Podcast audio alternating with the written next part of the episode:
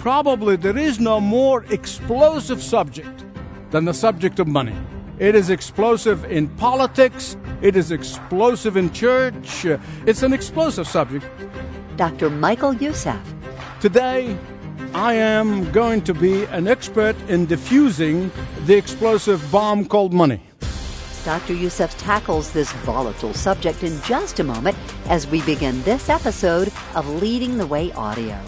First, though, if you have questions about beginning or going deeper in your faith walk, let me encourage you to consider having a conversation with one of Leading the Way's compassionate pastors. Just fill out a short contact form at ltw.org slash Jesus. Well, to give Dr. Youssef just as much time as possible, listen with me as he begins. John D. Rockefeller said, I have made many millions but they have brought me nothing of happiness. Railroad magnate William Henry Vanderbilt. He was the richest man in the world at the time of his death. Before he died, he said, The cares of $200 million is enough to kill anyone. There's no pleasure in it. John Jacob Astor was the first multimillionaire in America. He said, I am the most miserable man on earth. Pioneer car maker Henry Ford. He said, I was happiest when I was doing a mechanic's job. James chapter 5, verses 1 to 6 is a commentary, blunt one, but it's a commentary nonetheless on what those statements I've just made about those folks and what they said when he said, Listen, you greedy rich, weep and wail because of the misery that is coming upon you, he makes a statement not to the pagan unbelievers like those people I just read to you about, but he's talking about believers. The whole epistle is to believers. The whole epistle, I'm calling it the 12 evidence of faith probably there is no more explosive subject than the subject of money. It is explosive in politics. It's explosive in society at large. It is explosive in church. Uh, it is explosive in the home. And that is why more marriages uh, end up in divorce over the issue of money than anything else. It's an explosive subject. And so today, I am going to be an expert in diffusing the explosive bomb called money. And there are several things that you must keep in your mind and in your heart as you listen to these words from the Apostle James. First of all, I want to tell you, James is not speaking about money. He is speaking about the use of money. Second thing is this. Remember, everyone has their own view on the subject. And I'm not here to change your views, I'm just here to point you to the Word of God. The third thing I want to tell you is this nowhere in the Bible, I want to repeat that, nowhere in the Bible does it ever say that it is a sin to be rich. In fact, the Bible gives us number of people who were wealthy. These are biblical heroes. And God used them to use their wealth in order to bless the world, literally. Think of Abraham. He was probably one of the richest people on the earth at the time. King David, King Solomon, King Jehoshaphat, Hezekiah. In the Gospel of Luke, they tell us about the wealthy women who supported the ministry of Jesus Joseph of Arimathea, Philemon, Barnabas, Lydia, just to mention a few. So please, please, please, you must understand that the Apostle James is not talking about rich people as an economic class. He's not. He is not saying that it is a sin to be wealthy. And so in chapter 5, verse 1, when James addresses those who use their wealth the wrong way, he is addressing those who use their wealth in sinful means those who use their wealth in destructing lives of others. The Apostle James is addressing those who make money to be their God. And that happens whether a person has a hundred dollars or a million dollars. Makes no difference. Uh, James is addressing those who have placed their trust in their possessions, whether they are meager or much. James is speaking to the person who hoards and hoards and hoards and then hoards some more because they do not trust in the Lord's provision. James is speaking to those who should have used the blessings that God has placed in their hands to bless others and help the needy instead of lavishing it on themselves.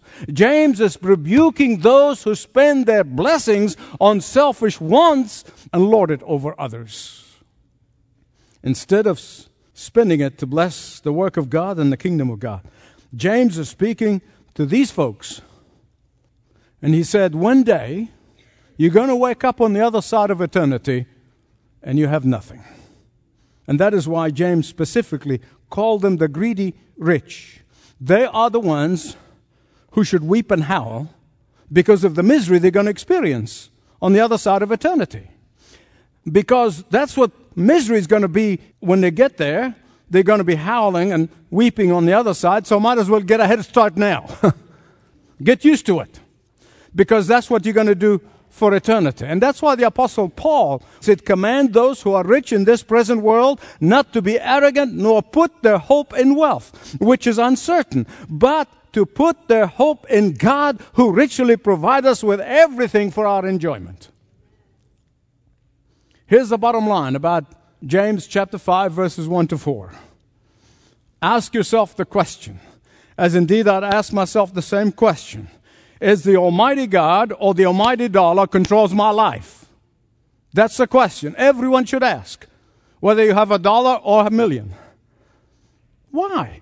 Because riches tend to give us false feeling of self-sufficiency. The truth is this, please listen carefully. Your true statement of net worth is not the few things you got, the car and the house and the few savings and the, no, no, no, no. Your true statement of net worth is everything you sent on ahead to heaven. That's your statement of net worth. Because that's what be on the other side. You know, I hear people say, oh, we can't take it with you. The Bible said you can. You send it on ahead. Listen, we get into trouble when we either deliberately or voluntarily forget that God owns everything.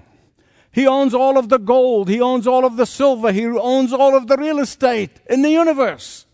And God is looking for channels through whom He can do His work. God is looking for conduits. God is looking for distribution centers. That's what God is looking for. God is looking for people who understand and delight in passing on the blessings to others.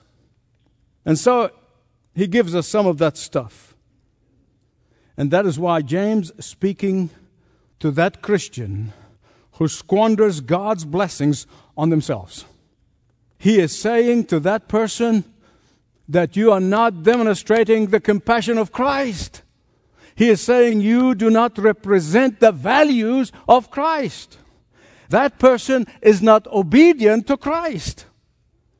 And that is why the use of your material possessions is the evidence number 10 of the 12 evidence of faith. We're getting close to the end. It makes no difference to God whether you're rich or poor, it really doesn't. Because wealth and poverty is simply a circumstance of life. What matters to God is whether you trust Him fully with what He placed in your hands or not. That's really what matters to God. If you are a believer, the Bible said you have passed from judgment of hell into eternal life. You already passed that judgment. It's very clear. I don't want you to misunderstand me. But what he's saying here, he's not talking about the eternal judgment of hell. For those of you who are in Christ Jesus, you have crossed that eternal judgment. So what is he talking about? He's talking about exactly what Paul talks about in 2 Corinthians chapter 5 verse 10. Let me read it to you. For we must all, he's talking about we and all. Believers, right? For we all must appear before the judgment seat of Christ. That each one, he's talking to the believers, may receive what is due him for things that done while in the body, whether good or bad. Again, please, please understand. This is not the judgment of eternal judgment of hell. It is the judgment of whether you're going to receive a reward in heaven or not. That's what he's talking about. In fact, the apostle Paul even makes it more vivid. In 1 Corinthians chapter 3 verses 12 to 15, he says, "What we have done, every one of us, is going to be tested by fire." If you've given to God generously of yourself and of your resources, he said, when that match is lit by God, your work and your reward is going to be like gold and silver. I've seen gold being melted, and it is incredible. It becomes shine and bright than ever.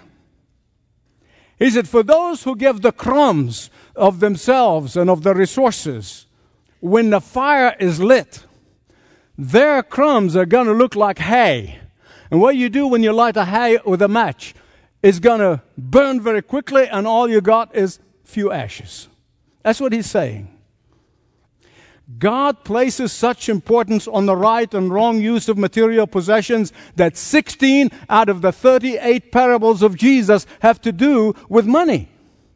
In fact, one tenth of all the verses in the four Gospels, 10% of all the verses, pointedly and directly toward money. The Bible, you find that there are 500 verses about faith, 500 about prayer, but there are 2,000 verses about money and possessions. And there's a reason for that. There's a reason. I'm going to come to it. I'm going to tell you why. Why does the Word of God places such emphasis on the right and wrong use of material possessions and, and the blessings that He put in your hand? Listen to me very carefully, please. Because God knows that money will always be a powerful force in our lives. I know it is in mine money will always have enormous hold over us. God knows how easy it is to place money on the throne of our lives where God rightfully belongs. God knows that we will always mistakenly place our security in money. God knows that we will always try to mistakenly look to money for a sense of well being, a sense of worth, and a sense of purpose. God knew that we would be inclined to work and sacrifice for money. God knew that money is his number one competitor. Did you know that? It's his number one competitor. A few years ago, a comedian by the name of Jack Benny. He always portrayed himself as a stingy tightwad. In one of his famous sketches, he was walking across the street when he accosted by a gunman who demanded your money or your life. And basically, all he got back in response was a long drawn silence. And the robber was getting frustrated and he growled again. He said, I said, your money or your life. The annoyed Benny said to him, he said, don't rush me. I'm thinking it over. I'm sure he's thinking that. Said, this is ridiculous. How can anyone put money over life? And yet, there are many people in churches who are willingly risk their eternal rewards for possessions. Think about that even though we are warned in the scripture again and again and again, and yet statistics show less than 7% of Christians in America tithe, let alone give offering on top of that. Isn't that sad? That's a sad, tragic statistics. Hear me right on this one. A steward knows that God cares just as much for what you keep as much as what you give away. What you do with what you keep is just as important in the Lord's eyes as what you give to the Lord. Some people have a hard time deciding your money or your reward. Why? That shouldn't be a big deal. For some reason, they see that as a difficult choice. Don't rush me. I'm thinking it over. And that's why James warns us. If we acquire money by cheating workers and their fair wages, these people cry to God and their cries reach heaven. Because God knows everything. Can you say that with me? God knows everything. He knew that Adam and Eve ate of that fruit.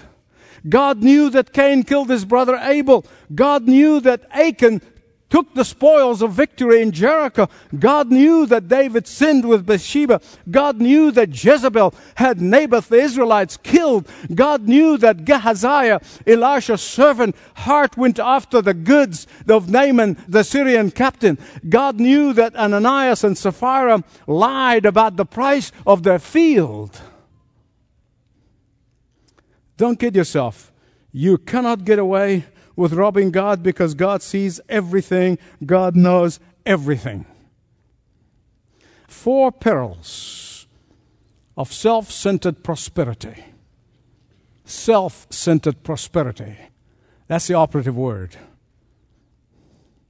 To see them another way, there are four roadblocks that hinder us from receiving our reward. Or you can put them another way. Say there are four reasons why some Christians never reach maturity in their walk. These are in verses 5 and 6 of James chapter 5. You have lived on earth in luxury and self indulgence. You have fattened yourselves in the day of slaughter. You have condemned and murdered innocent men who are not opposing you. Peril number one a life of luxury. My goodness, I live in luxury, but that's not what he's talking about. Every time I go into my comfortable bed, I thank the Lord for the luxury of having a roof over my head. Every time I put a clothes on, I thank God for giving me enough to dress well. Every time I see blessings of God, I thank Him for it. But what does He mean by living in luxury? Listen carefully. It means a life that is lived showing off our affluence a life that is flaunting the blessings of God, a life that manifests our conspicuous consumption, a lifestyle of the rich and famous, things that reflect our ego and make people sit and take notice. Say, wow, look at him, look at her. That's what he's talking about here. Peril number two a lifestyle of self indulgence. There's nothing wrong with enjoying God's blessings. I already read from 1 Timothy 6. He gives us everything for our enjoyment. Nothing wrong with enjoying God's blessings. But we go wrong when we think that we are entitled to His lavish blessing on ourselves. We go wrong when we forget the purpose for which God blessed us, namely, that we may bless others. We come into the world with nothing and we leave with nothing, but between those two nothings, He places some resources in our hands. And one day, you and I are going to give an account, audited statement. What did we do with our time, with our resources, with our gifts? Peril number three a fattened heart in the day of slaughter. Now, this is a Middle Eastern imagery. People force feeding animals so they can plump them, because the plumper the better. The animal itself, who's delighted in gorging himself on this, what he considers to be a delicious food, he is totally oblivious to the fact. This animal is not very suspecting that the only reason he is being fed like that is prepare for the day of slaughter. What is that day of slaughter? Is the day of judgment we already talked about. Do I have much to show for it? Peril number four condemnation and murder of the righteous. Now, that's a metaphor. Doesn't mean literal killing, literal murder. No, no, no. But there are some people who call themselves Christians and they're only Sunday Christians. For the rest of the week, they live like the devil. They abuse people. They take advantage of people. They extort from people. They say, this is the way business is done. It's a dog eat dog world. This is the way the game is played. They not only tarnish their own witness, but they put the reward in the last day in total jeopardy. There are certain movies that have left an impact on me. Saving Private Ryan was one of those movies. When the man in the end says, Tell me that I lived a good life. I said, Oh, I wish you know Jesus. Another movie that left a, an indelible mark on me is Schindler's List. Mr. Schindler, who saved hundreds of Jews from certain physical death. In the end of the movie, they have this big gathering and they send him a letter to thank him. And they gave him a gold ring. He gets so overwhelmed by their gratitude. He gets so overwhelmed by their thankfulness. And he says, I could have done more. I could have done more. And I could have gotten more people out. Why did I keep this limousine? I could have got rid of it and have saved 10 people. Why did I keep that gold pin in my lapel? I could have got rid of it and I got two more people out. I could have done more. I could have saved more people. Now, beloved, listen to me very carefully, please. I don't use this frivolously. This is a picture of some Christians on the day of white throne judgment who will be regretful of what they have not done for Christ that they could have done. They will say, I could have gotten rid of this, I could have gotten rid of that, I could have done more, I should have given up these frivolous things. If it helps save people, help people, bless people. Why didn't I do more for the work of God? Why didn't I do more for those in need? I could have done more. I could have saved more instead of spending on frivolous, silly things and worthless things in life. I could have done more. Father God, what an honor and a privilege and joy to know you and to know that our eternity is sure. But Father, I pray not a single person here who would get into heaven with the skin of their teeth. I pray in Jesus' name that not a single person would regret what they have not done in this life for you, the one who did everything and gave everything up for us, your life, Lord Jesus. It is in your name that I pray. Amen. 12 Evidences of Faith. That's Dr. Youssef's current series on leading the way. And if you didn't get to hear this entire episode, do remember that you can always listen online through the app or subscribe to the Leading the Way podcast through your favorite podcast platform. Learn more about all of these at ltw.org. And I'm sure that you've seen how the culture has become increasingly resistant to Christians and Christian values in recent years, all due to a shift away from absolute truth, biblical truth, and reliance and emphasis on feelings rather than facts. This societal shift is confronted in Dr. Youssef's book, Hope for This Present Crisis. In it, you'll be given seven practical steps that you can take to bring hope into this crazy world. Right now, hope for this present crisis can be yours when you give a gift of any amount to the ongoing ministry of leading the way.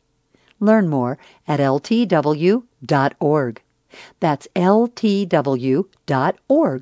And of course, you can also call a ministry representative at 866 626 4356. That's 866 626 4356. Well, that's our broadcast for today, but here's a bit of what Dr. Youssef has for you on an upcoming Leading the Way. Now, some of you might be going through tough times right now. Some of you experiencing some harassment in the workplace, some are experiencing being ostracized, other experiencing mocking by non believing members of the family. Whatever it is you're going through, listen to me very carefully, please.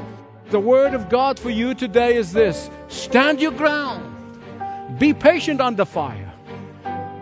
That was just a preview of what Dr. Youssef will be teaching next time on Leading the Way. Make plans to join him for this powerful message when he digs further into this thought. Today's program is furnished by Leading the Way with Dr. Michael Youssef, passionately proclaiming uncompromising truth around the world for more than 30 years. I believe it is important to give testimony of how God is working in your life. And if leading the way is part of that, we would want to know. You can call our testimony line at 877 941 7934. Now, I want to hear all about it, and we just might share it on the program. That is 877 941 7934. Do it today. Thank you in advance and God bless.